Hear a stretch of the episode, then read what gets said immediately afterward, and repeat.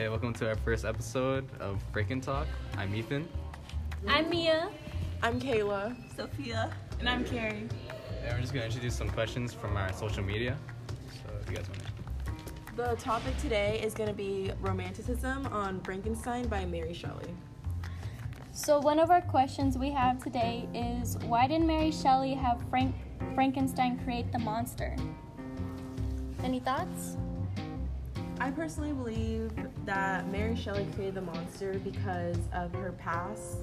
Um, I feel like she kind of wrote Frankenstein as an escape to her personal life because of everything that was going on. To add on, to add on with that, um, I think that Mary, Mary Shelley used Frankenstein to like channel her emotions through like, kind of like a coping mechanism.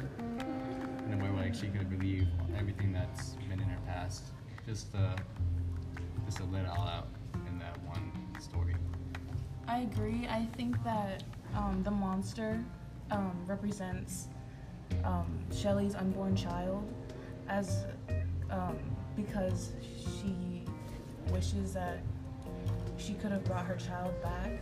So she is writing to represent that feeling. I think to go along with that, the concept of forbidden knowledge goes along as everyone knows after death we really don't know what happens. And so I think Shelley wanted to incorporate her idea of what could happen if we were to defy those laws. To go off of that, um, I think when Mary Shelley wrote Frankenstein, she put herself in Frankenstein as herself, as Victor Frankenstein. When she was writing the story, as Frankenstein creates a monster, that is Mary Shelley in her creation. And I think that Mary Shelley puts herself in Frankenstein as they both are very similar in people and how their lives went along the way that they did. I also think that she was trying to like uh, fight with nature and experience more than that. To think like also like that's add on with- to, to bring off of that Yeah. too, just to kind of bridge off like her and her and Victor Frankenstein and see how related they are, and to see like how much they're how much uh how much her story wants to connect with Victor Frankenstein's. I think after that topic, we should go on to our next question, which is if the death of her daughter never happened, would Shelley have pushed to finish Frankenstein? Thoughts? Personally, I don't think that she would have finished her story because when she did make this story, it was, I think it was at like a sleepover or it was kind of just like a day where they were telling scary stories. And I think if that never happened, then the creation of Frankenstein would have never actually came to happen. And I think with the death of her daughter, it kind of like acted like a catalyst, just to bring something like, oh, I need to write, I need to put this in my story, just to let out, let it off.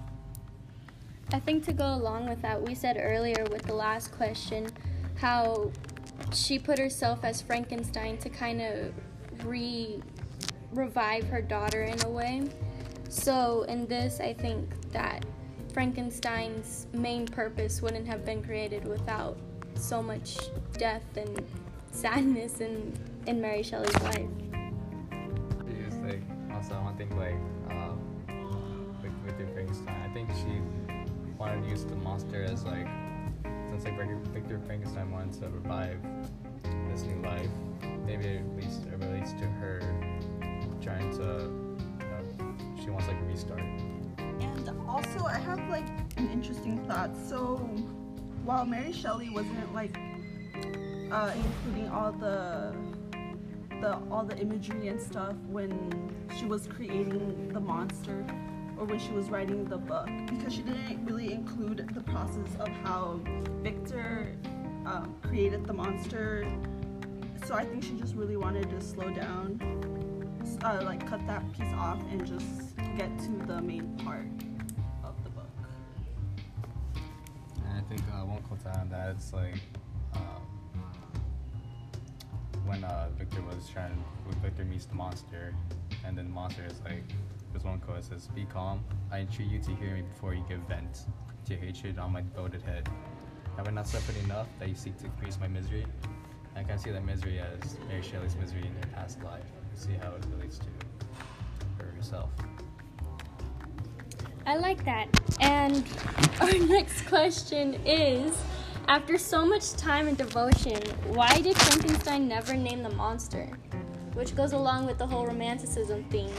Like, I think that um, Victor didn't really name the monster because he didn't view him as a person. He viewed him more as an object.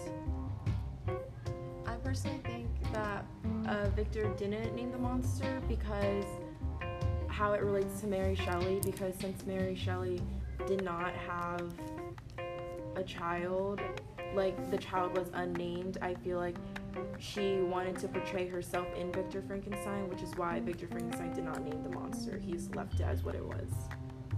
Plus, I think in like Victor Frankenstein's case, there's one he says, uh, "But even if I condemned to suffer on the scaffold for the same crimes, I would not change places with such a wretch."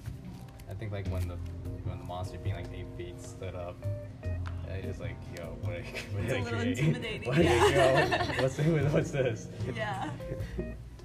But yeah, Yeah, I agree. I don't think Victor Frankenstein wanted to kind of what's the word? Like like take in, like realize because if he named it, I feel like it would have meant that he owned he would own up to his mistakes because um, Frankenstein because the monster I can't speak.